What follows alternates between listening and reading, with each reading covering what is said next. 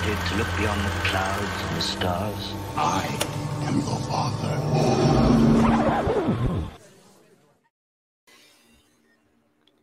Buonasera, amici di No al Cinema. Voglio esordire in questa puntata di lunedì sera, iniziamo col botto, la nuova settimana con una novità, una novità d'attualità, di cronaca. Se sentite qualche motorino, sto, tipo questo, sto per spiegarvi il motivo. Una cosa che probabilmente non avete sentito dire molto in questi giorni, ma io credo di avere il coraggio necessario per dirvi la verità, per condividere con voi una certezza che ho maturato negli ultimi giorni. Fa un cazzo di caldo che non ci si crede. Buonasera amici di No al Cinema, scusatemi la parentesi iniziale, un saluto a Gimar, buonasera a te caro, a Lapo Santini. Sono negativo signore e signori, yes! Primo tampone disponibile ed arriva subito la negatività. Buonasera a Davide Pontis, a Lorenzo Recata, a Leo Blackface e alla faccia della cazzata Lapo. Magari fosse una cazzata. Che cazzo di caldo, bimbi. Eh, dicevo, se sentirete qualche motorino è perché mi sono costretto a tenere aperto almeno il Vasistas perché delle finestre. Buonasera Antonino, buonasera Scozzarella e Lemno. Ciao, ciao a tutti. Perché ho fatto una live su Twitch prima di cena dal mio amico Zeth, eh, Giovanni Zeth Zaccaria, il, il trono del nerd, oddio, il trono di Zeth, scusatemi, sul canale Pop Culture del eh, sul canale Twitch del, di Pop Culture, e quando sono uscito dalla stanza completamente chiusa, finestra e porta, nonostante il mio bellissimo ventilatore sia qui a un metro da me, credevo di morire. Letteralmente credevo di morire. Qua dentro ci saranno, senza esagerare, fuori dal cono d'attività del ventilatore all'incirca trentasette gradi, ma sono qua e sono qua per voi amici di No al Cinema. Siamo un po' pochi stasera, ma me lo aspettavo me lo aspettavo perché purtroppo sia il film, ma soprattutto il genere di appartenenza del film, fa paura a molti fa paura a molti e io proprio anche per questo ho deciso di raccontare la mia storia di cinema legata a, sapete già il film, ma prima, visto che il buon Leonardo Di Rinella è sempre più desaparecido dalle live, ma dietro le quinte lavora come un forsennato, io vi faccio vedere subito la sigla di Inno alla Nostalgia, di cui questa live è la seconda puntata. Vai con la sigla.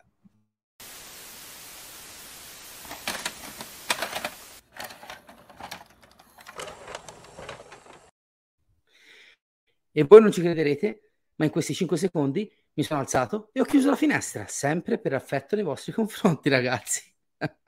Ho deciso di giocarmi a piano, no, troppo casino. Purtroppo la mia finestra della stanza dei film, così si chiama questo mio Sancta Sanctorum, eh, dà proprio sulla strada, una delle strade sul lungomare più frequentate di Livorno, soprattutto in queste lunghe estati, sere d'estate piene di motorini e di bambini che andrebbero uccisi. Scherzo, scherzo ovviamente. Mi voleva dire Gimar che ha rivisto Ritorno al futuro e anche le tre retrospettive sul canale di Mattioschi. Bene, mi fa molto piacere. Domani iniziamo Ghostbusters, eh? Sono carichissimo. Sono commosso di nuovo con i film e con le retrospettive. Ad ogni revisione sempre più bello. Beh, sicuramente i film, ma sono contento che ti siano piaciute anche le nostre retrospe- retrospettive. Fanno effetto serra? No, ma devi sentire. Io infatti sono preoccupato che con questo caldo si squaglino, no, ovviamente no, non siamo così esagerati, però insomma, però insomma, off topic, oggi ho ordinato il quattro K della casa, grazie al video collector, grazie a te per seguirlo, sono molto contento di darvi anche questi input per tenere vivo il mercato un video italiano che ha bisogno di sostegno da parte di noi appassionati. Mi raccomando ragazzi, perché la passione passa anche da qualche sacrificio, ma ovviamente sono sacrifici piacevoli, sono ben altri sacrifici della vita. Tra l'altro vi dico già che sul finire di questa puntata ci sarà una piccolo, un piccolo spin-off di The Collector proprio dedicato al film di stasera. Dicevamo, eh, torniamo un po' alle basi, signore e signori, Inno alla Nostalgia.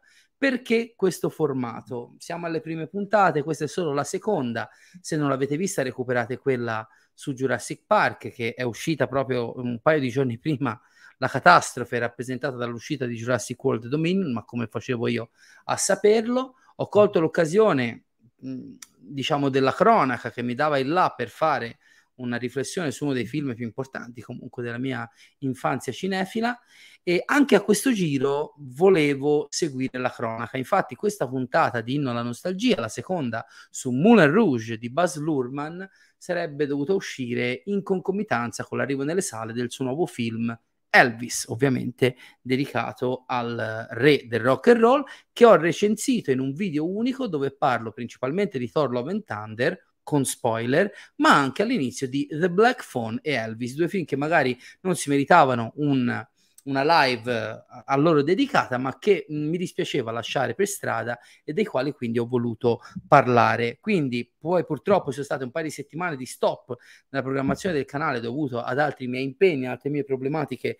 eh, professionali. Lo recuperiamo oggi per due motivi. Innanzitutto perché Leonardo aveva preparato le grafiche bellissime sia per Instagram che per eh, la miniatura di questa live, e mi dispiaceva gettarle a, al vento, e soprattutto perché comunque Moulin Rouge rappresenta un film molto importante. Non è formativo come un Jurassic Park visto a otto anni o un Hook a sei, uh, non è il Batman di Tim Burton, primo film al cinema che ti fa esplodere la testa, però questo film arriva in un momento molto specifico della mia vita, eh, va a toccare dei preconcetti che sono molto diffusi, soprattutto eh, tra i maschietti, verso il genere a cui appartiene, il musical, e li manda veramente allo sfacello. Ma ci arriviamo tra un attimo. Dicevo, perché Inno alla Nostalgia?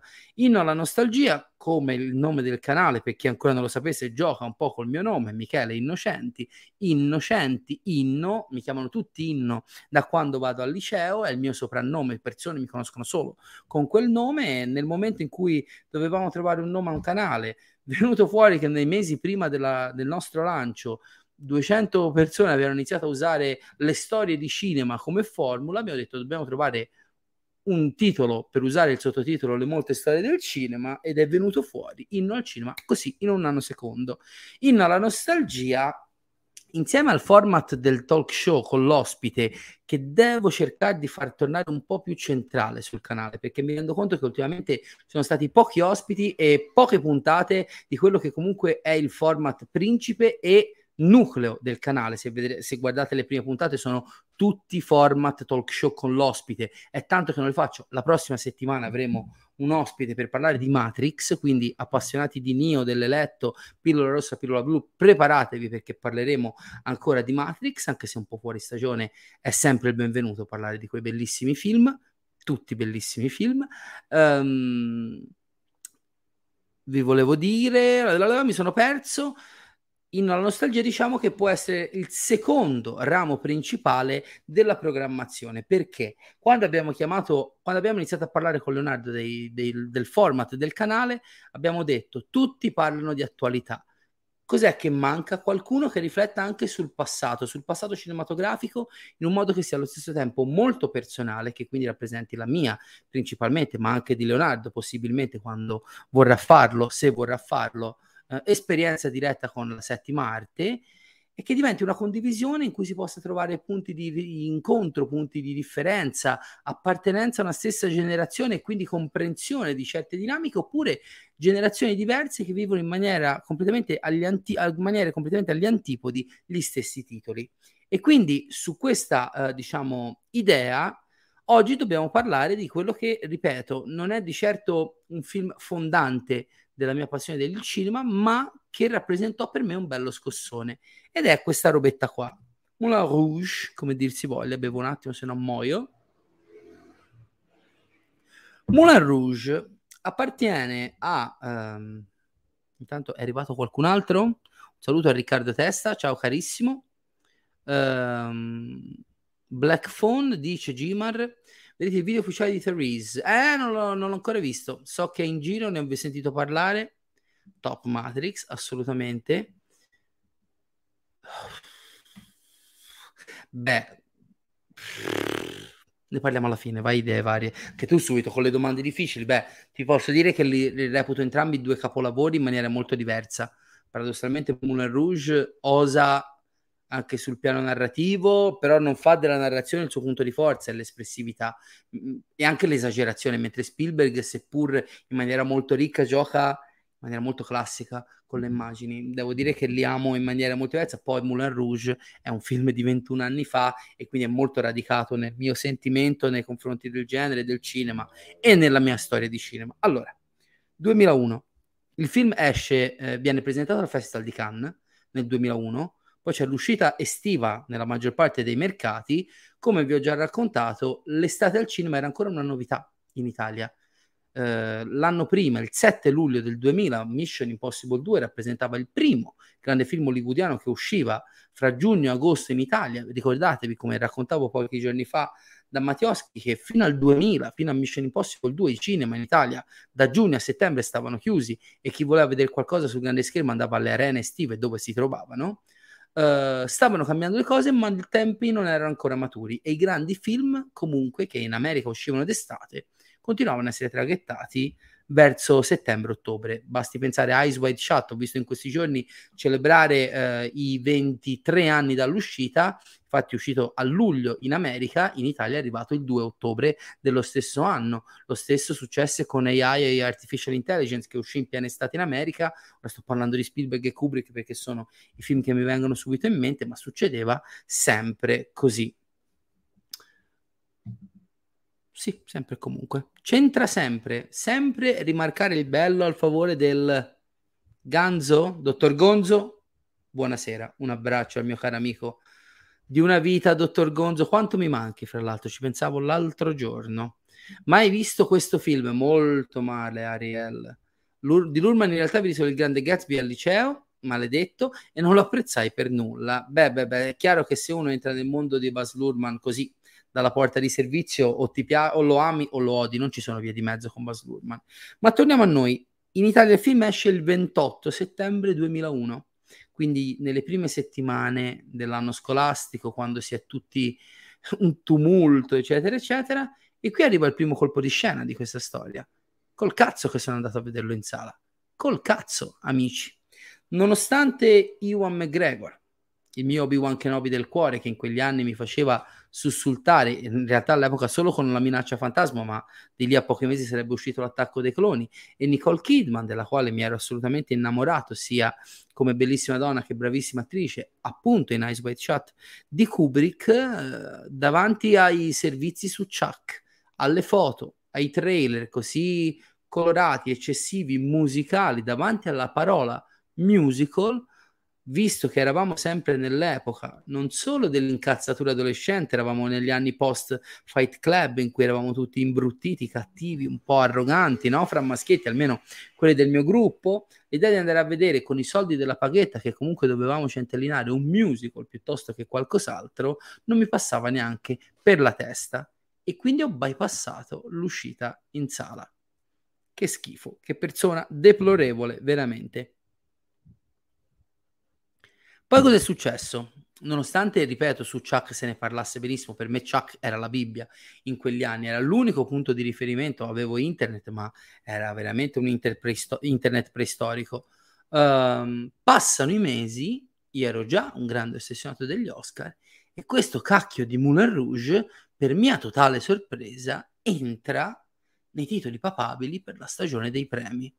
Io proprio da quell'anno avevo iniziato, no, dall'anno prima, l'anno del gladiatore, avevo iniziato a seguire il sito oscar watch punto com, oggi eh, rinominato awards daily punto com, gestito da Sasha Stone, e verso dicembre vedo che Moulin Rouge comincia a essere un papabilissimo per i premi principali. Ma com'è possibile? Un musical. Voi dovete entrare anche in questo ordine delle idee. Negli anni novanta i musical praticamente non esistevano. Sì, ci saranno alcuni titoli, penso per esempio a Tutti dicono I Love You di Woody Allen, che fu un esperimento da questo punto di vista, almeno dalla parte del ballo e, e, e poco altro. Uh, Io non sono cresciuto in un decennio, gli anni novanta, in cui il musical, ma anche gli anni ottanta a dirla tutta, fosse un genere, non dico preponderante, ma neanche presente. Cioè, non era il film che andavi a vedere come era stato nei, nei, negli anni cinquanta, negli anni sessanta, ma alla fine anche fino agli anni settanta. E qui quindi, prima di arrivare a parlare a Moulin Rouge, alla visione del film, volevo un attimo riflettere. Um, ci arriviamo, ci arriviamo Davide, ci arriviamo. Alla colonna sonora è impossibile non parlarne. Um, dobbiamo parlare di quello che era il mio rapporto fino a quel punto, giovincello, con il genere musical, che praticamente era nullo. Nessuno, credo, ragazzetto, io sono dell'ottantacinque, quindi si può dire che ho iniziato a vivere con coscienza le cose nel novantadue novantuno, anche se dico sempre che io è da quando ho tre anni che guardo film tutti i giorni, però con un minimo di criterio, con un minimo di occhio, di volontà di dire oggi voglio andare al cinema perché c'è il film di cui ho visto il provino. Si parla del novantuno novantadue novantatré al massimo, diciamo da Jurassic Park, per non, far, non scontentare nessuno. Cioè proprio non avevo la cultura del musical, tranne per due cose. Una, che è un'esperienza che almeno in quegli anni era fondamentale per un bambino, ovvero i classici Disney. Non dimentichiamoci che i classici Disney, la maggior parte almeno, sono veri e propri musical, non solo nella parte animata, e lì mi ritengo fortunato perché io sono cresciuto nella seconda Golden Age della Disney, dalla Sirenetta al Gobbo di Notre Dame, quindi ho visto fior fior di capolavori nei miei anni dell'infanzia al cinema, quasi sempre per Natale o dintorni.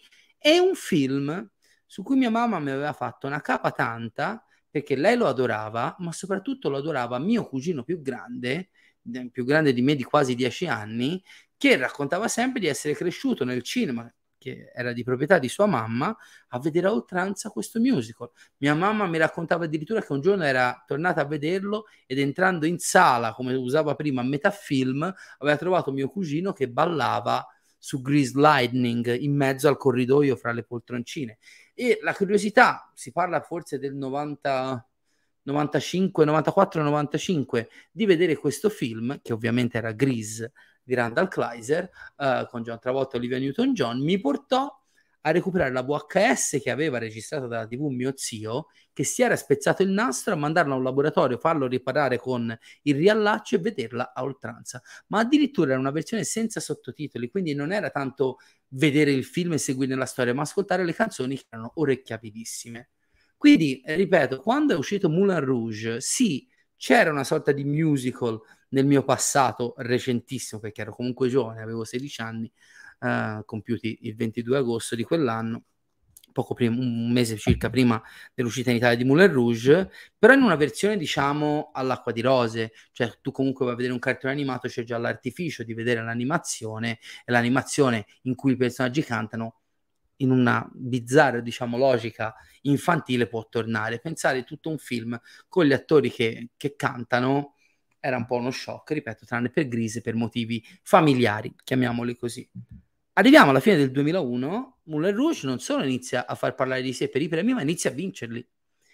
Mi sembra, no, sono sicuro che Moulin Rouge vinse il Producers Guild Award come miglior film, il premio dei sindacati dei produttori, che spesso e volentieri indica, o quantomeno in quegli anni indicava, il vincitore del miglior film.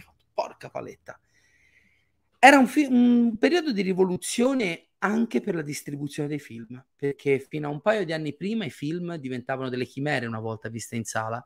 Come racconto sempre, io un po' rimpiango il vecchio ciclo vitale di un film dove stava due settimane, un mese, due, tre mesi al cinema, poi per un anno non lo potevi vedere, poi usciva a noleggio in V H S, quindi pagavi se lo volevi vedere più di una volta, poi usciva in vendita ma costava quaranta cinquanta mila lire, tanti tanti soldi per l'epoca, e poi c'era lo sdoganamento finale, ovvero la messa in onda sulla tivù pubblica o comunque su Canale cinque, Italia uno, Rete quattro, diciamo i grandi canali commerciali disponibili a tutti, lì te lo registravi e poi bruciavi la V H S.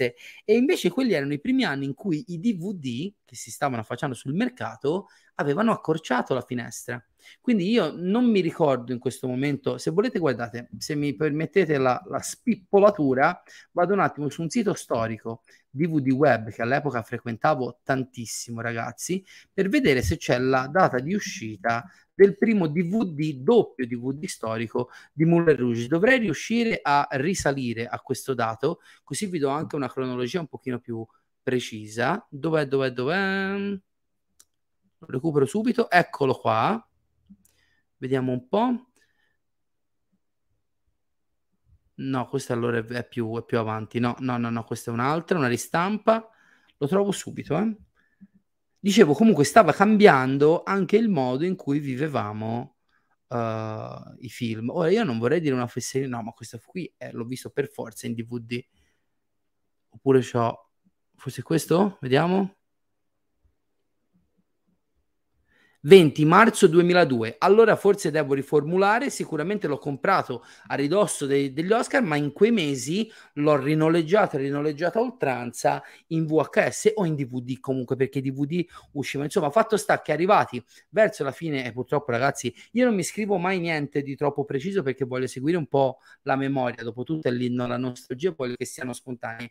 Ricordo benissimo di aver visto il film alla fine, massimo inizio inizio, quindi gennaio del duemiladue, e di averlo preso al videonoleggio sotto casa, dove mi servivo anche per la vendita, quindi probabilmente è uscito un pochino prima a noleggio e poi subito dopo in vendita. Sì, ha anche senso per quelli che erano, diciamo, i cicli vitali dei film. Sì, sì, sì, assolutamente. Chiedo scusa per il piccolo errore, ogni tanto le cose si sovrappongono. Fatto sta che sono stati i premi a farmi dire, porca miseria, o quant'era, settemilacinquecento lire o comunque sette, sette, no, gli euro sarebbero stati dopo, settemilacinquecento lire per il biglietto no, però i duemila lire, duemilacinquecento lire del noleggio ce li spendo, me lo fai vedere, alla fine c'è Obi-Wan Kenobi, proviamo dai. Quindi metto questo film a casa e pensate comunque la, che la visione non, non sarebbe stata ottimale, non avevo ancora un home theater, probabilmente sto parlando addirittura di una V H S, anche se sono molto convinto che fosse un D V D, quindi vorrei dire una fesseria, ma avevo ancora il tubo catodico a quel punto. Sì, è molto molto probabile, forse c'avevo un primo eh, L C D, una roba del genere, comunque una televisione scarsa, quindi la prima visione avviene non in, versione, in visione ottimale, non al cinema e soprattutto non con la qualità del quattro K o del Blu-ray che abbiamo oggi e il mio home theater che comunque per una visione casalinga fa la sua porta, eh, la sua porca figura.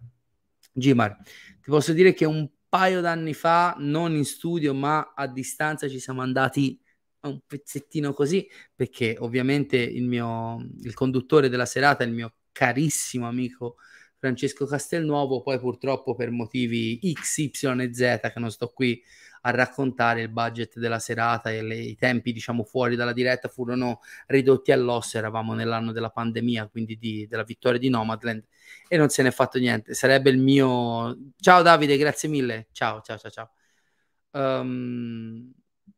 Michele, fai... fai a fare queste rubriche, è importante par- ah ok, immagino fai bene a fare queste rubriche, è importante parlare del passato per comprendere, assolutamente sì, assolutamente, sempre e comunque. Non si può pensare solo al presente.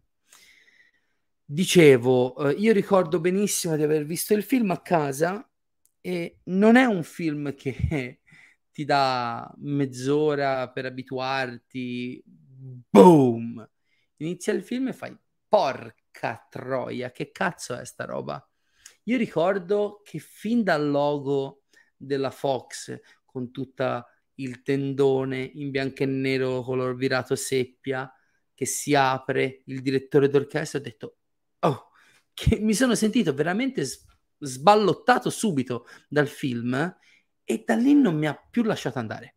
Io, se ricordo una cosa vivida di quella visione, è che a ogni scena io dicevo ok, più di così non possono fare, e aumentava, dai più di così non possono fare, e aumentava, più di così non possono fare, e aumentava. Io conoscevo Baz Luhrmann solo di nome, solo dopo la mia passione per Moulin Rouge avrei recuperato quel film, eh, perché era il regista di Romeo e Giulietta. Romeo e Giulietta, quella roba strana che quando avevo undici anni si permetteva di adattare Shakespeare in versione moderna con le pistole, le macchinone e con Leonardo DiCaprio, che avevo conosciuto poi nel frattempo grazie a Titanic.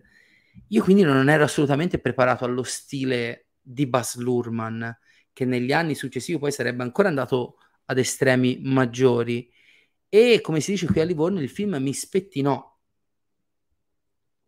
Mi spettinò eh, fu una sequela di sequenze, sequela di sequenze che proprio io sentivo, mi sentivo colpito da una forza che usciva dallo schermo. Ripeto, era una cazzo di tivù al tubo catodico probabilmente. Ero completamente in estasi. In estasi. Credo sia una delle prime volte nell'adolescenza che un film che non ti aspetti che ti colpisca, non solo ti colpisca, ti colpisce, ma ti colpisce dieci volte più forte di quanto ti possa aspettare. Soprattutto perché sulla carta tratta un genere e un tipo di storia per cui in quegli anni, soprattutto se sei un appassionato che inizia già, che ha già visto tante centinaia di film da quando è bambino e cerca qualcosa di diverso, dovresti rifiutare. Mentre io guardavo il film, mi rendevo conto, cazzo, ma che storia banale. Cioè, si è già capito che lei muore, spoiler per chi non ha visto il film, tanto te lo dicono dopo due minuti, e quindi sarà la solita storia, un po' la Titanic. Lui è povero, lei è bellissima, qualcuno gli vuol mettere il bastone tra le ruote, Cal, eh, il, il duca, tutto qui, tutto qui. Però ogni scena tirava sull'asticella da un punto di vista tecnico, visivo, musicale, e io sono arrivato alla fine del film che ero... Sconvolto.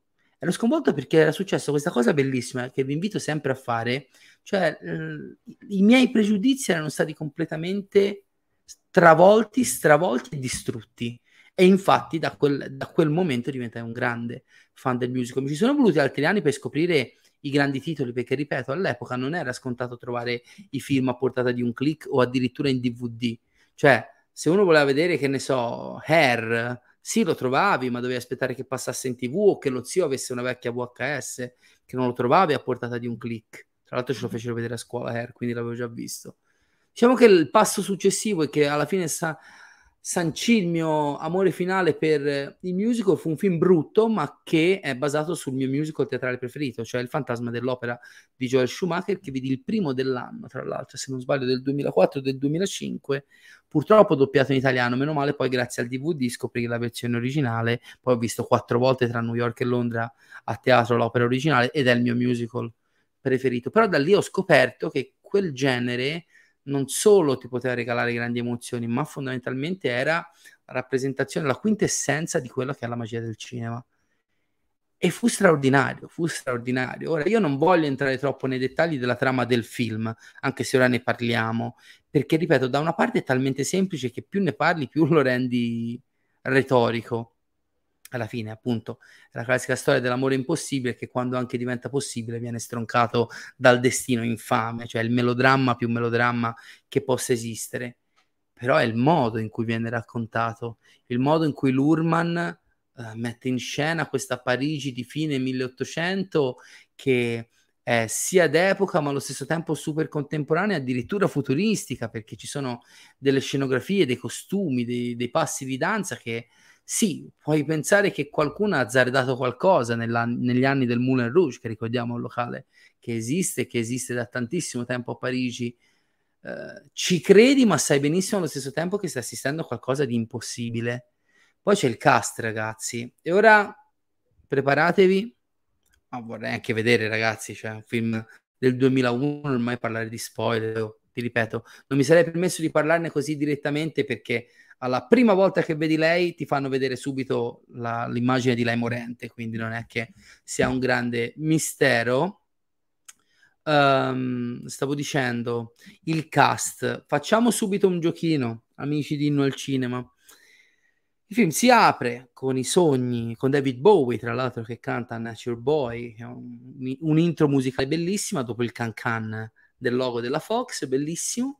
Christian, questo giovane scrittore idealista, arriva a Parigi, voglio scrivere, voglio scrivere, fino a quando non si rende conto che non sa di che cazzo scrivere, perché è un giovane idealista che però non ha idea della vita, e incontra Toulouse-Lautrec, il famoso nano pittore interpretato da uno splendido John Leguizamo, Dio l'abbia sempre in gloria, e i suoi buonasera Ginevra, ciao, e i suoi compagni. E qui parte il quiz, signori, non so se ve l'aspettavate, Io spero che qualcuno qui sia abbastanza appassionato, ma ora vi faccio un quiz. La prima volta che Christian um, incontra Toulouse-Lautrec nel loro appartamento, c'è questa invasione di pazzi, uh, tutti che ruotano attorno al Moulin Rouge, stanno scrivendo uno spettacolo teatrale che poi continuerà a scrivere Christian, e c'è una donna a scrivere questo spettacolo teatrale. Questa donna si chiama Audrey, ok? E questa Audrey, ve la faccio subito vedere, qualcuno di voi sa da chi è interpretata? Ve la lascio qua, perché io l'ho scoperto, non voglio dire, eh sì, un paio di anni dopo, e sono rimasto un po' sconvolto. Vi do anche un indizio, si può dire che è quasi un attore feticcio. Ops, ho detto attore, cazzo, va bene, diciamo che è un attore, perché non è una donna ma è un uomo, feticcio di Baz Luhrmann, perché ha partecipato in seguito anche ad Australia, il suo colossal, bellico, melodrammatico sul suo paese d'origine, ma anche recentissimamente... Ah, bravo Lio, così mi piacciono i miei follower. Uh, a Elvis, bravi, guarda, Lio lo sapeva, Lapo lo sapeva, non siete mica andati su Wikipedia, vero? Va bene, sì, sì, sì, va benissimo. David Wenham l'ha scritto perfettamente. Ve lo lascio un attimo, per chi non lo sapesse, visto che ora un po' di gente è arrivata, questa signora qua, la Audrey, scrittrice dello spettacolo, è interpretata da David Wenham. Chi è David Wenham? Guardate quel naso, guardate quella bocca, è il nostro caro amico, fratello di Boromir, il buon Faramir, capitano di Gondor. Quando io l'ho scoperto un paio d'anni dopo, quando sono, no, l'anno dopo, quando è uscito Le Due Torri, sono andato a vedere la sua filmografia su internet, mi è esploso il cervello, ho preso subito il D V D di Moulin Rouge, sono andato a vederlo e ho fatto, cazzo, Faramir vestito da donna! E sono morto. Se lo guardate, se ora fate attenzione ai lineamenti, soprattutto a quel bel nasone che si ritrova, in effetti si vede, ma per me fu una roba che mi esplose letteralmente il cervello. Ma non è l'unica, diciamo, apparizione. Intanto sto morendo, non so se si nota, portate pazienza, lo sto facendo per voi, si stare qui dentro chiuso come un pezzente a, a quaranta gradi. L'arrivo di David Wenham, che fra l'altro se ne va subito perché offeso dalla proposta di scrivere insieme a Christian lo spettacolo, lascia e abbandona il film per sempre, accompagnato da un altro grande cameo di lusso del film, ovvero quello di Kylie Minogue. E in questa prima scena in cui gli artisti bevono l'assenzio, perdono la testa e partono verso il Moulin Rouge, non solo c'è la bellissima, seppur minuta, Kylie Minogue nei panni della fatina verde che vive dentro l'assenzio, ma c'è la prima enunciazione delle quattro parole che sono diventate il manifesto del film: freedom, truth, beauty and love. Devo tradurle: freedom vuol dire libertà, beauty vuol dire bellezza, truth verità, love ovviamente amore. E io ricordo che quando è partita quella scena, un po' la fatina dell'assenzio che poi cazzo è, eh, un po' queste quattro parole che erano così retoriche da suonare stranamente per la mia mente ribelle da maschio tutto d'un pezzo, adolescente figlio di Fight Club, assolutamente assolute. E io credo che sia questo il punto di forza principale di Moulin Rouge, ovvero essere un film talmente semplice. Io l'ho sempre detto, viva la semplicità, porca miseria, negli anni in cui per essere bello un film deve avere una sceneggiatura o una trama che non si capisce alla prima visione. Uh, applausi, qui devo alzare la mano ed applaudire Lio, sono questi follower che mi fanno piangere, bravissimo Lio, grande, non ci avrei mai pensato. Fra l'altro, ovviamente il riferimento è a Love and Thunder, sempre sia lodato Thor, anche oggi mi è toccato difenderlo.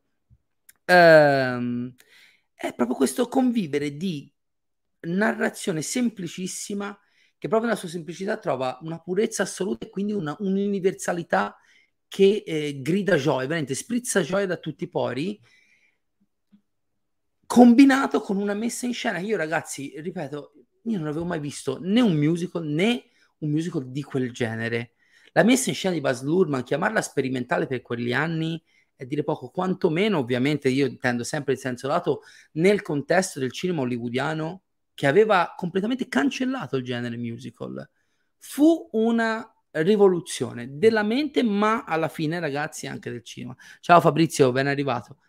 Uh, E poi inizia tutta, diciamo, il, il film a un certo punto sembra quasi un lunghissimo piano sequenza, come The Departed, che io percepisco sempre come un'unica lunga sequenza che non si ferma mai, di es- sempre sia lodata Thelma Schumacher, uh, Schumacher, uh, che dir si voglia, la montatrice storica di, di Scorsese, che giustamente ha vinto l'Oscar per The Departed, e dopo ci torniamo agli Oscar e al montaggio. Il film proprio eh, scorre in maniera talmente organica, talmente naturale, talmente bella, che sembra un'unica scena che semplicemente cambia location e va avanti per eh, consecuzio quasi naturale. Dicevo il cast, abbiamo parlato di David Wenham, abbiamo parlato di uh, Kylie Minogue, due cameo abbastanza di lusso, però dobbiamo arrivare ai due protagonisti, a Ewan McGregor e a Nicole Kidman, che ripeto erano veramente all'apice del successo. Uno con gli Star Wars, ovviamente era quello di Trainspotting che si era venduto agli Star Wars. Lei aveva fatto Eyes Wide Shut, aveva rilanciato la sua carriera, ricordiamoci che eh, l'anno dopo, quindi nel duemilatré, avrebbe vinto il suo Oscar a migliore attrice per The Hours, sarebbe stata candidata per Moulin Rouge, avrebbe vinto il Golden Globe per Moulin Rouge nella categoria comedy or musical, um, e sono due protagonisti di quelli che, come si dice, no? Match made in heaven, veramente. Un regista non può sperare in, una, in un affiatamento, in un'alchimia così perfetta. Sono bellissimi dall'inizio alla fine, nonostante Ewan McGregor ci abbia un, una tinta mora nei capelli che è assolutamente innaturale per come lo conosciamo. Lei era veramente all'apice anche della bellezza, prima che purtroppo si facesse qualche ritocchino di troppo, anche se comunque è sempre una bella donna anche oggi. John Leguizamo, l'ho già detto, è bellissimo. E poi ci sono Jim Broadbent, interpreta Zidler, il, preta- il, il proprietario di Moulin Rouge, che devo dire è sempre stato un po' troppo eccessivo per me, ma il film lo richiede, e Richard Roxburgh nei panni del conte, che tra l'altro è un altro fedele di Baz Luhrmann, lo avete visto anche lui, non so se ve ne siete accorti, in Elvis eh, interpretava proprio il padre di Elvis, così come David Wenham in Elvis interpreta, non mi ricordo chi è, il cantante country che viene soppiantato nella scuderia del capitano Parker proprio da, da The Pelvis and the Memphis. Un cast meraviglioso, poi ci sono un sacco di comprimari, tutte le ballerine prostitute del Moulin Rouge, Monsieur Chocolat e chi più ne ha più ne metta, un sacco di anche divisi bellissimi nelle comparse che vengono utilizzati veramente come corpi profondamente umani dall'Urma, che cazzo non tiene mai, mai, mai ferma con la macchina da presa. Siamo veramente davanti a una poesia per immagini che a volte rallenta e si sofferma sui corpi, sui movimenti, sugli sguardi, perché ripeto sempre di un melodramma stiamo parlando, ma che in linea di massima vive di cinetica, di movimento, quasi di una febbre che non sa controllare. Il tutto accompagnato da cosa? Dalla colonna sonora. Lo shock nello shock per me fu rendermi conto dopo un paio di scene che questo pazzo, per me era una cosa impensabile nel duemilauno, che questo pazzo stava utilizzando musiche del ventesimo secolo per raccontare una storia del diciannovesimo, e anche lì lo shock fu enorme per uno che è abituato a guardo un musical, non capisco la trama perché non so di cosa parlano le canzoni o devo seguire le canzoni con i sottotitoli, cioè sentire comunque più o meno canzoni che erano orecchiabili, di cui sapevo qualche passaggio, di cui sapevo almeno il titolo e quindi sapevo contestualizzare. Il ventesimo secolo che entrava nel diciannovesimo, il diciannovesimo che entrava nel ventesimo, proprio tutte e due le cose e viceversa. Um, Jim Broadbent, che tra l'altro non vinse nel duemiladue per Moulin Rouge l'Oscar, ma lo vinse per Iris, film con Kate Winslet, vinse come attore protagonista, purtroppo battendo Ian McKellen, eh, il Gandalf della compagnia. Sì, sì, sì, ma l'ho già citato, è eh, cinefilo gentile, forse sei arrivato un po' dopo. Ho detto che le mie uniche esperienze precedenti col musical erano i Disney, principalmente i cartoni animati, quel paio di film. Questo, guarda, te lo dico subito quali erano: Mary Poppins e Elliot e il Drago Invisibile, gli unici due film musicali della Disney che guardavo quando ero piccolo. Gli altri non, per esempio, io non ho mai sopportato Pomidotto e Manici di Scopa, scusatemi, l'ho detto, o via giù, nessuno è perfetto. Um, però diciamo questo è stato il mio primo musical da adulto, vissuto in un certo modo che non fosse legato all'animazione, alla, alla, al racconto per bambini, e per questo mi ha stravolto.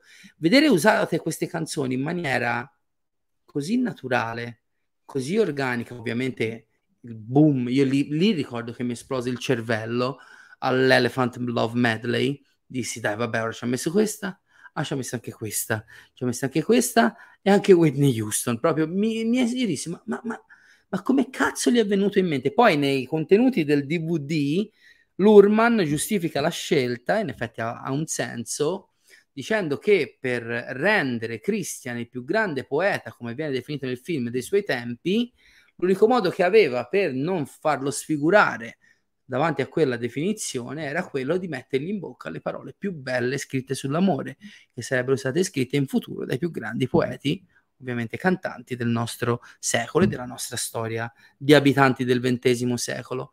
E ripeto, io quando penso a Moulin Rouge penso a questo shock culturale, uno shock culturale incredibile, e penso anche a una messa in scena e una capacità tecnica che ha dell'incredibile. Ragazzi, io credo che Moulin Rouge all'epoca fu il film che maggiormente mise alla prova la mia percezione di come si monta, si sonorizza, si dirige un film. Cioè, in, al metà di una scena drammatica c'era una gag, a proposito, no, di commistione dei generi alla Taika Waititi, c'era una scena slapstick che diventava una scena d'amore, che diventava una scena romantica, nel frattempo la Luna canta con la voce, fra l'altro, di Alessandro Safina, tenore italiano, e nel frattempo Toulouse, una pistola viene lanciata fuori dal teatro e tocca la Luna in cielo da quanto è volata lontana. Cioè una serie di stimoli e di controsensi logici che sfidavano proprio questa mia barriera, la distruggevano e mi aprivano proprio il cuore. Cioè io veramente ho un, un, provo qualcosa col cuore piuttosto che con la mente nei confronti di Moulin Rouge. E qui volevo arrivare ai premi, volevo arrivare ai premi perché Moulin Rouge purtroppo ha trovato, come dico io sempre io, l'anno storto agli Oscar, perché in un altro anno probabilmente avrebbe potuto trionfare. Io credo anche che sia arrivato quei quattro, ma anche sei sette anni in anticipo, perché eh, due anni dopo agli Oscar avrebbe trionfato Chicago, che vinse addirittura miglior film. Moulin Rouge è stato candidato a otto Oscar, a miglior film, a miglior attrice, a miglior sonoro, a miglior montaggio, alle miglior scenografie e costumi, alla miglior fotografia e alla miglior, me ne manca uno, al miglior trucco, al miglior trucco, che tra l'altro, se non sbaglio, erano due italiani candidati. Purtroppo trovò l'anno storto, ha, ha vinto due Oscar, ha vinto due Oscar Catherine Martin, che non solo è la sodale costumista e scenogra- eh, responsabile delle scenografie dei film di Baz Luhrmann, ma è anche sua moglie, ha vinto due Oscar per questo e due Oscar gli stessi, costumi e scenografie, per il Grande Gatsby, entrambi meritatissimi, e li ha vinti contro la Compagnia dell'Anello. Eh. Ora teniamo presente che già dal duemiladue si sapeva che l'Academy tendeva ad aspettare il ritorno del re per premiare la trilogia, che comunque era già considerata una forma pionieristica di cinema, però Moulin Rouge ha battuto il Signore degli Anelli i migliori costumi e migliori scenografie. Qualcuno potrebbe gridare all'ingiustizia. Ngaila Dickinson e Grant Major hanno vinto due anni dopo e siamo tutti contenti, premi comunque più che meritati questi qua. Uh, non ha vinto miglior film, vinse A Beautiful Mind. Nicole Kidman, secondo me ingiustamente, non vinse miglior attrice, vinse Halle Berry in Monsters Ball, ricordiamo il primo uh, Oscar dato a un'attrice protagonista afroamericana, e credo che c'entrasse molto nella motivazione. Uh, peccato, perché secondo me era il suo ruolo, infatti due anni dopo, l'anno dopo gli avrebbero dato un Oscar un po' riparatore, perché India Awards è brava, ma c'è comunque molto molto meno ed è molto meno preponderante che in Moulin Rouge. Um, con molto mio piacere, durante la serata Whoopi Goldberg, che in quegli anni presentava spesso gli Oscar, nel presentare Moulin Rouge, nel corso della serata si presentano sempre spezzoni dai film, disse tutti i pregi del film e alla fine fece una battuta molto significativa, disse: e tutto questo senza che il film abbia un regista. Inquadratura su Baz Luhrmann che si, tra virgolette, Uh, imbarazza un po', però di fatto a oggi Baz Luhrmann non è mai stato candidato all'Oscar, e che, se, che lo si odi o che lo si ami, io lo trovo un gran peccato, perché sia in Australia, un po' meno forse, che nel Grande Gatsby, ma soprattutto in Moulin Rouge e in Romeo e Giulietta, dimostra delle capacità. Se uno parla di registi parla anche di espressività, non sempre la regia può essere definita, un film di regia sia quando ci sono due attori in una stanza, che quando si gira un fantasy come Il Signore degli Anelli, che quando si gira un musical. La regia non vuol dire solo preparo l'inquadratura, c'è una visione dietro, c'è un'idea di cinema, e l'espressività di Baz Luhrmann può piacere, può non piacere, ma di certo non lascia indifferente. E solo per questo io spero tanto, non capisco perché hanno fatto uscire, Dio Bono, piccolo rant personale, Elvis a giugno. Se lo facevano uscire a ottobre, per gli Oscar era bello impacchettato. Ora io spero che in un anno comunque relativamente debole, almeno fino alla fine dell'anno, di uscite di film importanti da Oscar, l'Academy abbia una memoria un pochino lunga e si ricordino di Elvis, che sta andando anche discretamente al botteghino mondiale. Eh, andrà, io credo che alla fine andrà sui duecentocinquanta milioni di dollari, non un successone, ma visti gli ottantacinque milioni di budget, un gran bel risultato, soprattutto per i tempi che corrono.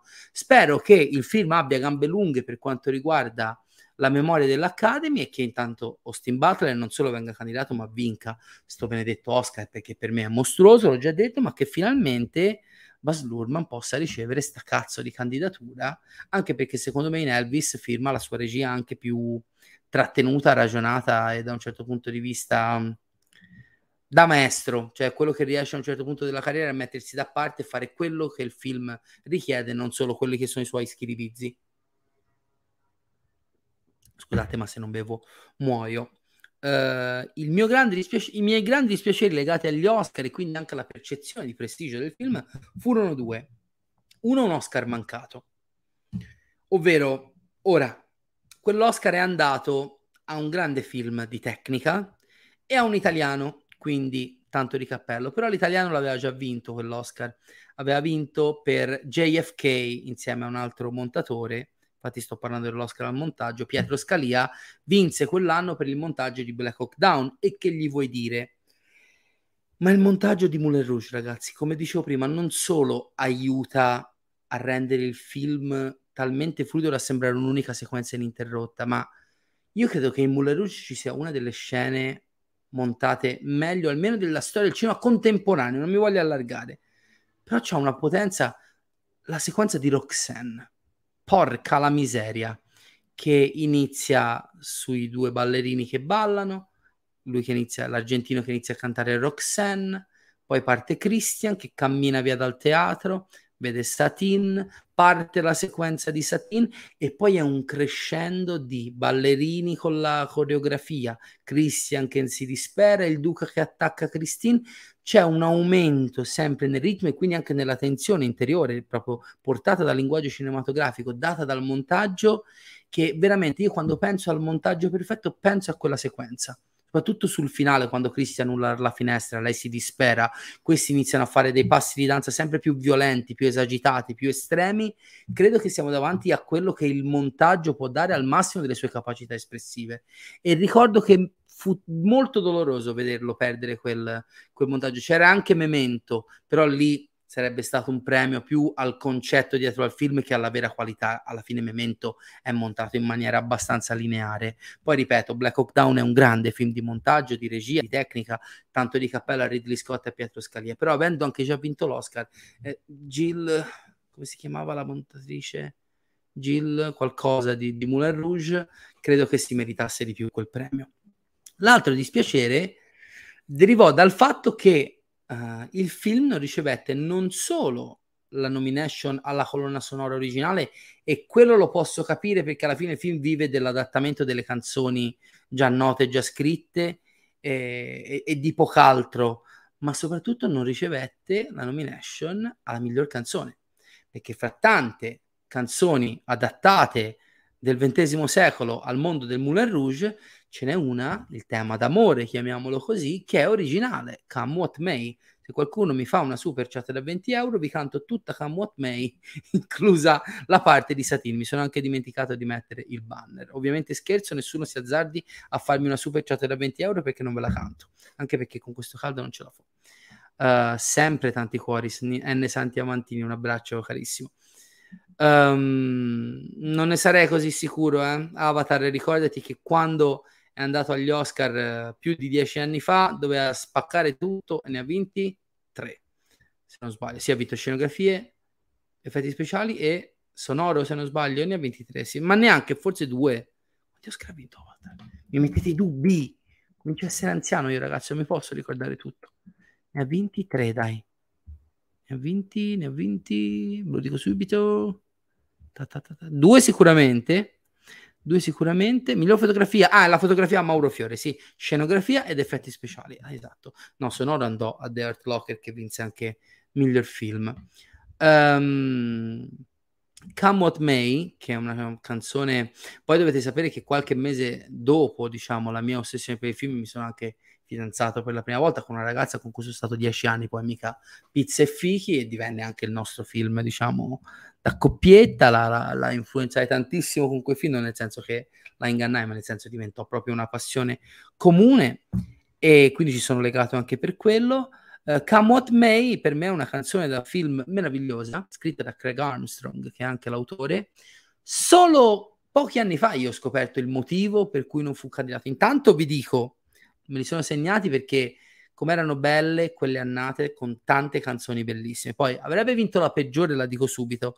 Io credo che il duemiladue, poi ne parleremo perché in autunno con Fabrizio Sciavoni, quando torniamo da Venezia, vogliamo ri- fare un remake, siamo già ai remake della mia carriera di influencer, di una rubrica che facevamo su Instagram, sul mio profilo Instagram, quando eravamo chiusi in casa con la pandemia, ovvero analizziamo le annate degli Oscar, le contestualizziamo in, nella, nel loro momento storico, socio-politico, culturale. Io credo che il duemiladue sia stato un anno di riparazione per l'Academy, era l'anno post undici settembre, molti buoni sentimenti, infatti dettero l'Oscar ai due protagonisti e due attori afroamericani, la prima donna afroamericana Halle Berry, il primo Oscar da protagonista a Denzel Washington, che non l'aveva mai vinto, aveva vinto da non protagonista per uh, Bird, uh, per Glory, che cazzo dico, per Glory, scusatemi, il film di guerra di Edward Zwick. Poi fu dato il miglior film, il miglior regia, un film che io l'ho rivisto anche sotto pandemia, quando eravamo chiusi in casa. Sì, ci sono affezionato perché l'ho visto in quegli anni, ma è veramente poca roba. A Beautiful Mind, eh, vi ricordo che c'era candidato David Lynch e Robert Altman per Mulholland Drive e Gosford Park alla regia, eh? E li voglio molto bene, lo apprezzo molto, e anche Orhan Howard è un regista che ha vinto l'Oscar col suo film meno interessante, Bell Me, Apollo tredici, ma anche Rush o In the Heart of the Sea. Ehm, e in linea di massima credo che Moulin Rouge sia caduto in questa, diciamo, situazione. E un altro premio riparatore è stato quello alla miglior canzone, che andò a Randy Newman, che aveva ricevuto una valanga di nomination fino a quel punto dagli anni settanta e poi non aveva mai vinto, per If I Didn't Have You, che è la canzone tema di Monsters and Co. Bellina quanto vi pare, eh, però non la sua più brillante, e vinse contro May It Be di Enya dalla Compagnia dell'Anello, Until, che è dimenticata, ma recuperatela anche su YouTube, perché Until di Sting, da Kate Leopold, di James Mangold, tra l'altro il regista di Logan, di Indiana Jones cinque e anche di Ford v Ferrari, che è un film che adoro, eh, è una canzone deliziosa, recuperatela, contro There You'll Be di Faith Hill, quanti ricordi, da Pearl Harbor del mio amato Michael Bay, una delle poche cose belle del film, e da Vanilla Sky di Paul McCartney, dal, dal film omonimo Vanilla Sky. Quindi non solo May, eh, Come What May non è entrata in cinquina, ma addirittura la cinquina è stata soppiantata da quella meno di, la, dalla più dimenticabile delle cinque candidate. Solo pochi anni fa, dicevo, ho scoperto perché Come What May non è stata candidata, semplicemente perché non era eleggibile, perché non era stata scritta per Moulin Rouge. Craig Armstrong, di, che era tanti anni che collaborava con Baz Luhrmann, aveva originariamente scritto Come What May per un altro film di Baz Luhrmann, esatto, per Romeo e Giulietta. Quindi quando non hanno utilizzato Come What May in Romeo e Giulietta, se la sono messa in archivio e se la sono tirata fuori per Uh, Moulin Rouge. Fatto sta che le regole dell'Academy dicono, eh, è lo stesso motivo per cui il primo film del Padrino non ha vinto la colonna sonora, anzi non fu neanche candidato Nino Rota, perché il famoso tema del Padrino, che l'ho fatto anche, se no sembra che non so la musica del Padrino, non era stato scritto per il film di Coppola, ma era un riarrangiamento, tra l'altro di, una, di un motivetto comico a tarantella di un film precedente che ora non mi ricordo, sempre ad opera di Nino Rota.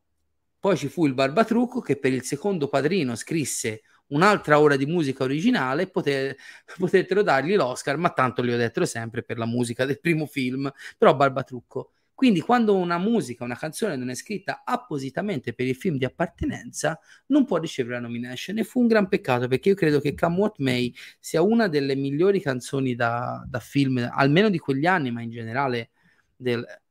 Attenzione! Oh, Lose Yourself è una grande canzone. Io all'epoca tifavo tantissimo per uh, The Hands That Built America degli U due, da Gangs of New York, perché era un grande film di Gangs of New York, erano gli anni della nostra disperazione di appassionati più o meno giovani scorsesiani per Scorsese che non, vice- non vinceva un cazzo. Ricordiamo che Gangs of New York è uno dei due film di Scorsese insieme a The Irishman a ricevere dieci nomination e zero Oscar. Io ero convintissimo che gli due vincessero, invece vinse Lose Yourself, che però, bisogna dirlo, fosse solo per il bellissimo testo si è meritata il premio. È sicuramente una canzone di quelle che ha vinto gli Oscar ed è rimasta comunque nella cultura contemporanea. Io ho poco altro, devo dire, non è un film che mi fa piangere, ecco. Come in altri casi in cui, diciamo, io sono uno che piange al cinema, ne vado orgoglioso, mi piace abbracciare i miei sentimenti e soprattutto non vergognarmene. Eh, quando guardavo Moulin Rouge, perché vi giuro che in quei mesi l'avrò visto almeno una decina di volte, noleggiato e poi comprato in doppio D V D, e infatti tra poco concludiamo con un piccolo aneddoto, eh, mi rendevo conto che il film mi commuoveva, ma non mi commuoveva per la storia d'amore per, di Satine e Christian, o per la fine comunque di Satine che moriva per... per la malattia. Mi commuoveva la sua purezza, mi commuoveva il modo in cui prendeva un genere che, ripeto per l'ultima volta, io trovavo assolutamente artificioso e fasullo, e con la sua semplicità riusciva a renderlo letteralmente magico. E io credo che in definitiva quello che mi ha insegnato Moulin Rouge è un po' la lezioncina della serata. In quegli anni in cui appunto dai tutto per scontato, sei sempre sicuro di aver ragione te, di saper tutto te, purtroppo c'è chi lo fa anche a cinquanta anni, e qualcuno potrebbe dirmi che lo faccio tuttora, ma in realtà spesso e volentieri si fa solo per gioco, del gioco delle parti da YouTube, poi in realtà sono molto aperto al dialogo, non è vero, vi odio tutti. Um, quello che mi ha insegnato Moulin Rouge è di aprire la mente, di non basare troppo i miei preconcetti sui pregiudizi, di non avere troppe sicurezze preimpostate e lasciarmi intrigare anche dalle cose che apparentemente sono molto lontane dal mio interesse. E credo sia una lezione importante in questo periodo del cinema, come dico sempre, che eh, proibisce al grigio di esistere, schiacciato fra il bianco e il nero. Moulin Rouge è un film che, volenti o nolenti, può piacere, può non piacere, può essere troppo estremo per qualcuno, troppo paraculo per altri, ma nel duemilauno ha letteralmente scosso Hollywood. Se di lì a due anni Chicago vincerà, ingiustamente tra l'altro, l'Oscar al miglior film, se un paio d'anni dopo ancora Joel Schumacher potrà produrre la sua versione costosissima di eh, Il fantasma dell'opera, floppone fra l'altro, se negli anni successivi arriveranno produzioni miliardarie dei Miserabili, arriveranno classici contemporanei come Mamma Mia e soprattutto La La Land, potete dire di no quanto vi pare, ma la verità è una sola, che senza Baz Luhrmann, la sua visione così classica ma anche così contemporanea, così folle ma anche così profondamente cinematografica nel senso più classico del termine, eh, imposta con Moulin Rouge, che ricorda è, co- è costato cinquanta milioni di dollari e è finito per incassarne al botteghino centosettantanove spiccioli, quasi centottanta. Beh, se non ci fosse stato quel genio, perché io lo reputo un genio vero e proprio, di Baz Luhrmann, tutti questi titoli che ho appena citato hanno fatto furore, faville e successo tra gli appassionati, non sarebbero mai esistiti.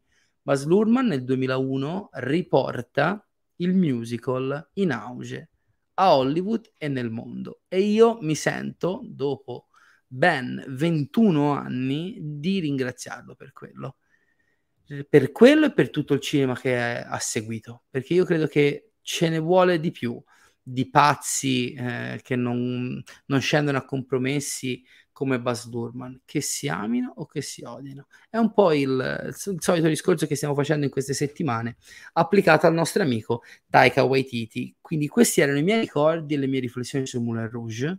Cazzo, ho parlato un'ora, che bello. Quando si parla delle cose belle.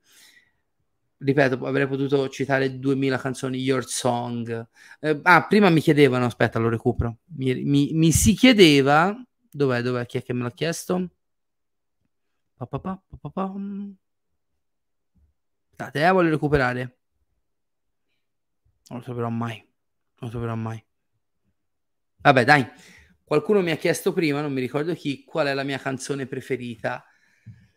Devo dire che, messe da parte quelle che ho già citato, credo che quella che sancisce un po' l'inizio della narrazione principale del film, è quella anche la prima che si prende la pausa dal, dal frastuono del locale e mette al centro uh, Christian e Satine, ed è Your Song di Elton John, cantata da, da Christian.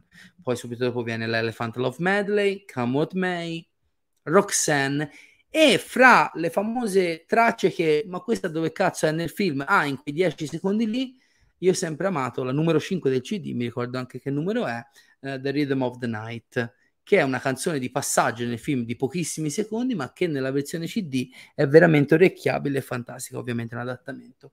Volevo concludere, dicevo prima, con uno spin-off della mia rubrica The Collector, perché, eh, dicevo, erano anni di rivoluzione, non solo in quel di Parigi di fine Ottocento, infatti c'è anche la canzone Children of the Revolution nel film, cantata da Bono, degli U due. Beh, ripeto, Moulin Rouge arriva anche in un momento di rivoluzione per quanto riguarda la vita dei film e la distribuzione, e io vi posso dire che se dovessi portare su un'isola deserta dieci edizioni della mia collezione, questa bellezza qua, che come vedete è fatta secondo tutti, purtroppo ragazzi il tempo distrugge ogni cosa, diceva un film molto brutto di Gaspar Noè. Come vedete, purtroppo il rosso della costolina ha un po' risentito degli anni stando esposto, però queste erano veramente le primissime. Guarda, vi faccio vedere i dettagli, purtroppo ci sarà qualche, qualche difetto, però queste erano le prime edizioni D V D, doppio D V D, che per un ragazzo cresciuto con le V H S, guardate quanti extra ci sono, Eh, con le scrause V H S registrate dalla tivù o dei videonoleggi, erano manne dal cielo. Questa è un'edizione che tuttora non sfigura, come vedete anche resa italianizzata quando si facevano queste cose, che fa in, non fa invidia ai quattro K da collezione che escono oggi. C'ha un cartonato rigidissimo, c'ha un librettino pieno di um, contenuti vari ed eventuali, in fondo c'è la selezione dei capitoli, l'interno è altrettanto bello, guardate, il, il porta librettino è fatto con il viso di Ziegler, qua dentro c'è la tasca in cui va il librettino. E altra caratteristica meravigliosa di questa splendida edizione eh, a due dischi D V D era allora, vi ho già parlato durante The Collector degli easter egg, tra l'altro mi, mi è arrivato ieri, forse, non mi ricordo quando, un sì, no, no, l'ho fatto vedere in The Collector, non mi ricordo che accidenti fosse, mi è arrivata una edizione Blu-ray o quattro K in cui c'erano due easter egg. Gli easter egg, signori, erano i contenuti mh, nascosti sui dischi. Ora, ogni tanto ce ne sono anche oggi, eh? Però in quei primi anni del D V D in cui si giocava col digitale, um, erano diventati una sorta di, di gioiello della corona del nuovo formato D V D. Bene, io ricordo i primi D V D con gli easter egg, praticamente tu avevi il telecomando, dovevi provare su ogni, andavi su inizio film, iniziavi a cliccare a sinistra, iniziavi a cliccare a destra, su, giù, nella speranza che un'icona nascosta nel menu si illuminasse, tu cliccassi play e partisse un video nascosto. Ce n'erano di tutti i tipi, di solito erano clip da uno, due, tre minuti, ma poi c'era anche roba più composta. Bene, Moulin Rouge è stato rivoluzionario anche per quello, perché quando c'erano tanti easter egg su un disco ce n'erano tre. Su quei due D V D di Moulin Rouge ci sono quindici easter egg e sono anche belli corposi. C'è un outtake di Your Song in cui alla fine Ewan McGregor si gira verso la macchina da presa e canta scemo la canzone. Ci sono le prove di ballo su Your Song, ci sono di tutto e di più. eh, Baz Luhrmann che parla degli storyboard. In quegli anni si apriva un po' l'internet, come dicevo, molto rudimentale, ma si apriva. Io dovetti andare su un sito che suggeriva una rivista di D V D dell'epoca con la lista per trovarli tutti e quindici, perché era impossibile trovarli da soli, assolutamente impossibile. Quindi anche da quel punto di vista, brava, brava Ginevra, bravissima. Uh, tra l'altro mi sembra che il nostro comune amico ce n'abbia una versione, una copia uh, usata in vendita, purtroppo la costolina è un po' sciupata, poi sono troppo affezionata a questo e non la tradirei mai. Uh, non so perché si sta parlando di Fight Club nei commenti, ma va bene lo stesso perché è un film bellissimo anche quello. Ragazzi, io direi che con questo momento Omar Cord su Moulin Rouge quello che volevo dire l'ho detto e sono molto contento di averlo fatto. Purtroppo, ripeto, un po' fuori dall'argomento perché ormai Elvis è quasi alla fine della sua corsa al cinema, però ripeto, un po' le grafiche del Rinella, un po' questo film è molto importante per me, mi ha fatto molto molto piacere condividerlo e, e provare a insegnarvi questa cosa, di andare oltre i pregiudizi. Guardate, ci abbiamo dieci quindici minuti, se volete fare qualche domanda sono buono e continuo a morire di caldo qui dentro insieme a voi. Soprattutto per voi vi ricordo, per le anime pie, la funzione super chat. Dai, su, qualche domanda tanto per gradire, non su Moulin Rouge ovviamente. Belline fatele, eh? No, non su Love, Love and Thunder, Thor, no, attualità, dai, un po' di roba, dai, perfetto, vai, falla, su. Specifica se è spoiler, eh? Oh, potrebbero arrivare spoiler su Love and Thunder, vai Gimar, vai. Oh. Moulin Rouge tutta la vita. Chicago mi piace, l'ho anche visto a teatro a New York una volta, due volte l'ho visto a New York, scusami, a New York a teatro, e a teatro è anche messo in scena in maniera molto molto essenziale, sfondo nero, due scale dai lati, sedie e tavolini, però è molto molto... c'ha almeno quattro o cinque canzoni meravigliose Chicago, però credo che ci abbia un grosso difetto: il miglior pezzo musicale, la miglior canzone è la prima e quindi dopo non riesce mai a raggiungere All the Jazz nella qualità. Non è che non mi piace, non l'ho mai visto con regolarità da bambino, quindi non è entrato nella mia mentalità di bambino, e poi lo rivedi da quattordici anni, fai sì bellino, però cioè Mary Poppins lo vedo, o Elliot il drago invisibile, e non solo mi piacciono tantissimo ma mi toccano in maniera particolare, insomma. Quindi ripeto, con tutto il rispetto, però non, non mi ha mai preso particolarmente, però è anche tanto che non lo rivedo, eh. Sai che uh, il primissimo film di Luhrmann, Ballroom, non lo vedo da una vita. Passò proprio, credo, in concomitanza con l'uscita di Moulin Rouge su Telepiù, cosa cavolo era, Stream, Sky già. In quegli anni lo, lo registrai, lo vidi, però era molto distante dal Baz Luhrmann che avevo conosciuto e sul quale ero assolutamente fogato. Quindi ricordo che l'apprezzai, però lo lasciai un po' lì. In effetti è invisibile da tanto tantissimo tempo, sarebbe il caso, um, sarebbe il caso di, di ristamparlo, sì, sono d'accordo. Lì dovrebbe anche essere un po' il regista a voler bene alle sue creaturine, eh? The Irishman e Gangs of New York, è una domanda? Vuoi sapere cos'è più bello? The Irishman, anche se, ripeto, cioè hanno questo record infame in comune, cioè di aver ricevuto entrambi i film di Scorsese, dieci nomination e zero Oscar. Che vergogna. Sentiamo la domanda su Love and Thunder. Ma se Stonebreaker rompe le balle a Thor, perché è geloso di Mjolnir? Alla fine, quando viene usato da Love e Mjolnir nuovamente da Thor, gli sta il bene? Eh vabbè, sarà la sua figliola. Ecco, queste sono proprio le domande, caro G, ma niente di personale ovviamente, che non mi pongo quando guardo un film come Thor Love and Thunder.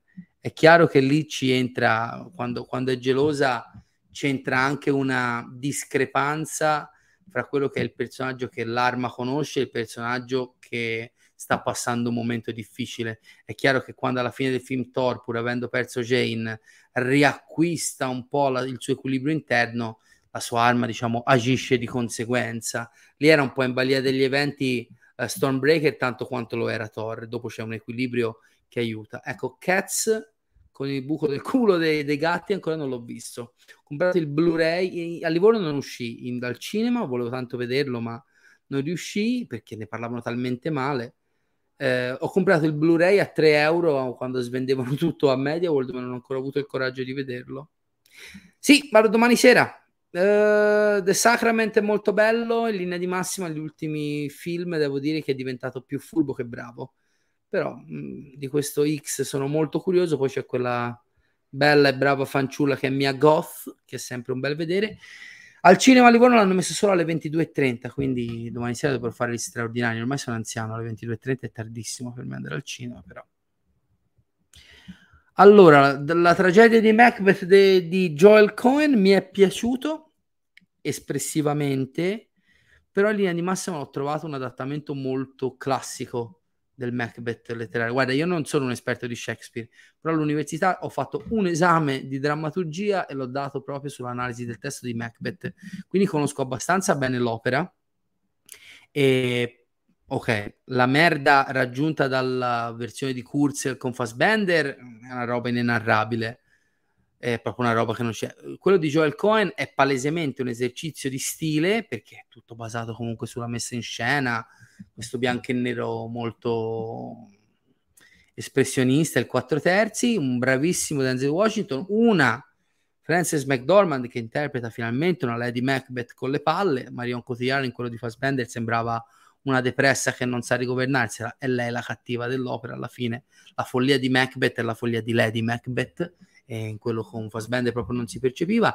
Però ecco, bello, però è un esercizio di stile di lusso. Mentre Ultima notte a Soho lo trovo un bel film con dei grossi problemi di scrittura, soprattutto nell'ultimo atto, e al contrario di quello che dicono in molti, seppur visivamente magnifico, non è assolutamente tra i migliori lavori di, di Edgar Wright, assolutamente.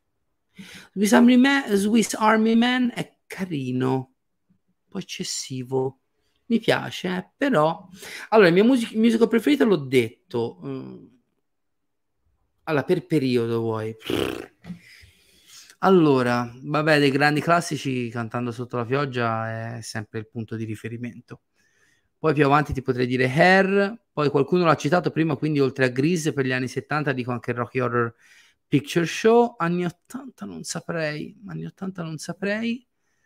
E poi io sono uno per i grandi, per le grandi epopee, quindi fanta- melodrammatiche, quindi adoro Il fantasma dell'opera. Credevo che non mi sarei mai appassionato tanto a un musical come Il fantasma dell'opera, poi sono arrivati Les Misérables, che ho visto anche a teatro a Londra, e credo che insomma, credo che I Miserabili sia più completo del Fantasma dell'opera, però Il fantasma dell'opera è quello, è il primo a cui mi sono appassionato, di cui ho studiato i testi, ho imparato a memoria le canzoni, quindi diciamo questi, i miei due preferiti sono quelli. Amo molto anche Sweeney Todd, nonostante credo che sia molto più bella nella versione di Tim Burton cinematografica che nelle sue versioni teatrali, almeno quelle più conosciute. È sempre quello, il Macbeth su Apple tivù e il Macbeth di Joel Coen con Denzel Washington. Hair me l'ha fatto vedere il mio professore, il professor Bertagni, sempre sia lodato, lo incrocio ancora ogni tanto alle medie, c'era il laboratorio di inglese e ci fece vedere quello in inglese e un altro film che ora non mi viene, e ricordo che era talmente entusiasta lui del film che ci entusiasmammo anche noi. Però lo sai come funziona, ogni tanto quando vedi il film in un contesto come quello della scuola ti viene poco da rivederlo fuori, quindi io credo Hair di non vederlo da vent'anni tipo, però vabbè, Milos Forman è uno dei miei registi preferiti e sicuramente è, è un capolavoro, niente senza se e senza ma. Però c'ho questo approccio più didattico che è, come dico sempre, no? Se uno ha visto Schindler's List a scuola, come lo facevano vedere ai miei tempi quando ero in quarta elementare, per tanti anni c'è quasi il rifiuto di quel film, e un po' io ce l'ho avuto, infatti poi con criterio da adulto l'ho visto quasi oltre, forse dopo i vent'anni, pensa te, eppure è uno dei miei film preferiti, di uno dei miei registi preferiti.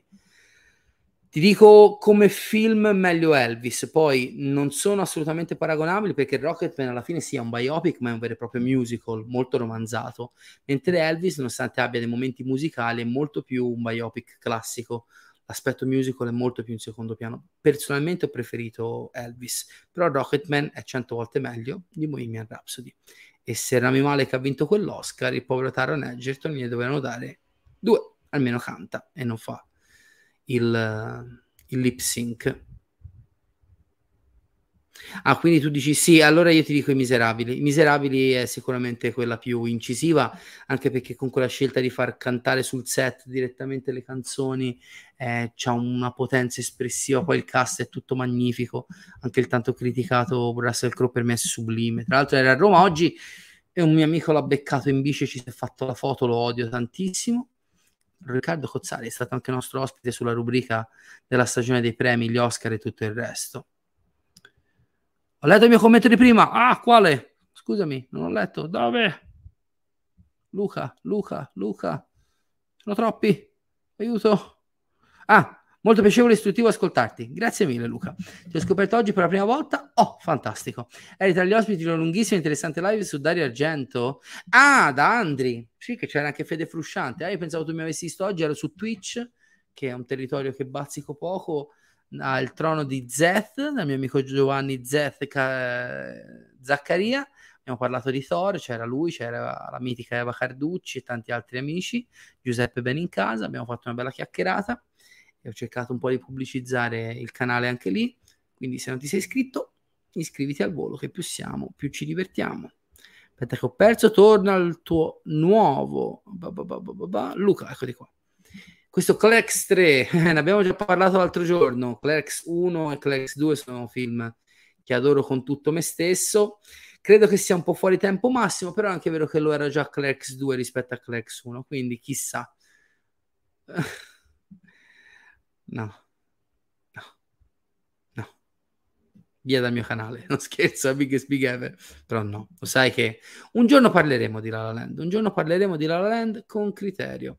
Come on, come on, ve l'ho fatto vedere sabato nella mia nuova rubrica dei collector, mi è arrivato grazie a Eagle Pictures con gli ultimi arrivi, ma non l'ho ancora visto, non sono riuscito a vederlo al cinema, lo recupero prossimamente, anche se Mike Mills, mm, che vi faccia. Allora, mia, bella questa, questa è bella. Allora, mettiamo da parte The Ballroom, che l'ho visto una volta sola. Io dico Moulin Rouge, Il Grande Gatsby, Romeo e Giulietta, Elvis, Australia. E io lo ridico in questa sede, l'ho ridetto durante la recensione di Elvis. Su Netflix, oltre a tutto quello che trovate in prima pagina, c'è un sacco di tesori nascosti, e probabilmente il tesoro più nascosto di Netflix è la serie parzialmente diretta, prodotta e scritta da Baz Luhrmann, che si chiama The Get Down. È una serie, una stagione purtroppo è stata cancellata perché costava un sacco di soldi. Era, è stato credo il primo original Netflix a essere stato cancellato e aver fatto capire che Netflix stava iniziando. Prima era quello che non cancellava niente, e invece è stato uno dei primi, se non la prima in assoluto, a essere cancellata. Una storia della nascita della disco music, o comunque dei disc jockey a New York negli anni settanta, fra macerie, palazzi che vengono giù, l'incendio, il blackout, storie d'amore, bande rivali, molto Baz Luhrmann, è bellissima. C'è Giancarlo Esposito di Breaking Bad e The Mandalorian, c'è um, il ragazzetto che ha fatto Detective Pikachu e Jurassic World due e tre, anche se fa una piccolissima parte. È un gioiello, e anche molti appassionati di Luhrmann se la sono persa. La roba che è su Netflix resta su Netflix. The Get Down è una stagione sola, ve la vedete in tre serate, è bellissima, recuperatelo. Eh vabbè, sono paragoni che non si possono fare né da un punto di vista oggettivo, perché è come paragonare Cristiano Ronaldo al miglior giocatore di baseball o a LeBron James. Sì, uno può fare delle percentuali, delle classifiche, ma uno gioca a basket e uno gioca a calcio. È chiaro che Jurassic Park, l'ho detto anche in apertura, è un film molto più fondante, visto a un'età più importante per la formazione dell'immaginario, sicuramente. Jurassic Park ha tutto un altro ruolo. Però non è che in La Nostalgia può parlare solo dei soliti venti film, Jurassic Park, Ritorno al Futuro. Ho già detto, uno dei prossimi voglio che sia Il Miglio Verde, che per molti è un capolavoro e per molti è un cult, per molti anche più giovani potrebbero anche dire che cazzo è Il Miglio Verde, e così lo facciamo conoscere a qualcuno. Australia, Australia è un film eh, ambi- su cui ho, diciamo, sentimenti ambivalenti, perché da una parte io comunque l'ho sempre apprezzato, l'ho visto al cinema, l'ho rivisto a casa in Blu-ray, poi non è che è un film che riguardo ogni due o tre anni. L'ho sempre trovato anche lì un pochino in avanti con i suoi tempi, essendo indietro, nel senso è uscito in un momento in cui il cinema si stava rinnovando, e invece lì Luhrmann fa una cosa fin troppo classica, un po' La Via col Vento, no? La guerra, la storia d'amore impossibile, una cosa e un'altra. Sono però curiosissimo, perché ho sempre avuto l'idea che fosse molto ristretto, nella sua durata comunque molto lunga, di vedere questa nuova versione a miniserie di sei ore che Luhrmann sta preparando per eh, Hulu, che in Italia uscirà su Disney Plus. Credo che in quella forma potrebbe trovare una forma molto molto più completa e organica. Grande Luca, grazie mille, grazie di cuore. Seguici anche su Instagram o su Facebook, Inno al Cinema, così vedi gli annunci di quando vado in live e i contenuti. Ah sì, eh, sì sì sì, assolutamente. Domanda curiosa, se hai pensato a un tuo progetto anche nel piccolo e dai vita a una sceneggiatura che ti è venuta in mente. Beh, eh, nessun appassionato di cinema non ha mai sognato di scrivere un film e dirigerlo. Nel mio caso, diciamo che non ho mai scritto niente per il cinema. Scrissi un cortometraggio al liceo, ma era una roba improponibile. Lo, l'ho detti anche ai ragazzi di classe che volevo che recitassero, però ovviamente arrivavi sempre al punto, sì, ma la telecamera... Sì, ma dopo chi lo monta il film? Che ora sì, con due programmini fai tutto. All'epoca sì, c'erano i programmini, ma io non ero buona una sega con l'informatica, quindi eh, diciamo di no. Negli ultimi anni ho giocato tanto con l'idea di scrivere qualcosa di fiction, che non costa niente, no? Scrivere un libro, scrivere dei racconti, però fra il lavoro normale, le traduzioni, le collaborazioni, il canale dall'anno scorso, e eh, ragazzi, le giornate sono fatte di ventiquattro ore, chi lo sa, un giorno magari. Bravo Lio, vedi? Filmaccio molto divertente, però molto molto molto divertente, è bellissimo, sono d'accordo. Gli extra del Blu-ray sono meravigliosi, tra i primi veramente rivoluzionari. Adoro molto sia Task che Red State, sono due film secondo me molto sottovalutati e invece molto molto belli, entrambi usciti in Blu-ray, uno per Universal, Task, l'altro per Midnight Factory. Se non l'avete mai visto, vi piacciono i trichechi o le famiglie religiose estremiste, recuperatelo. Soprattutto se vi piacciono i trichechi, recuperate Task. Non hai mai visto il miglio... Vergogna! Cioè anche la L, anche la L verde, la L verde, il miglio verde. Su, eh, vedi, però serve, serve parlare anche di film meno, meno conosciuti. Vado domani sera, ero, ho fatto il tampone oggi, ero positivo e oggi sono negativo, e domani sera vado di volata, vado di volata.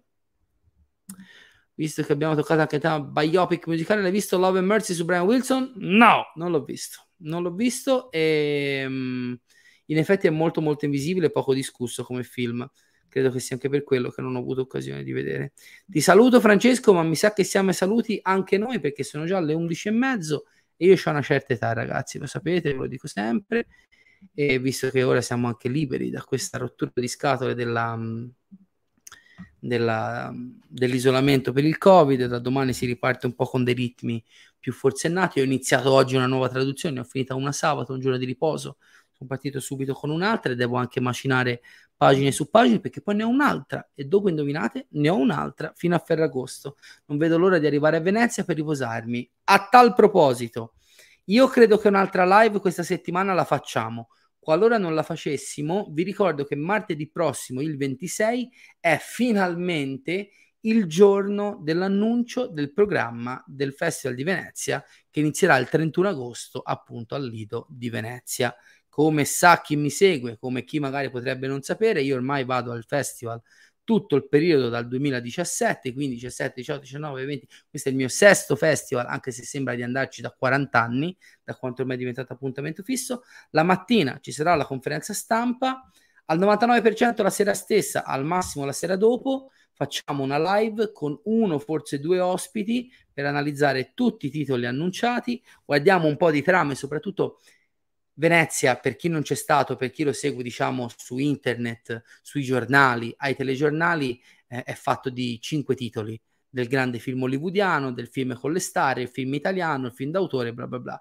In realtà c'è una foresta, una giungla di titoli che non viene, non raggiunge mai l'attenzione. Sarà un'occasione questa live per guardare sia i titoloni, ma anche per andare a approfondire quelli che magari a prima occhiata potrebbero sembrare semplicemente film oscuri che non interessano a nessuno, ma io i primi due anni che sono andato ho guardato solo il concorso principale.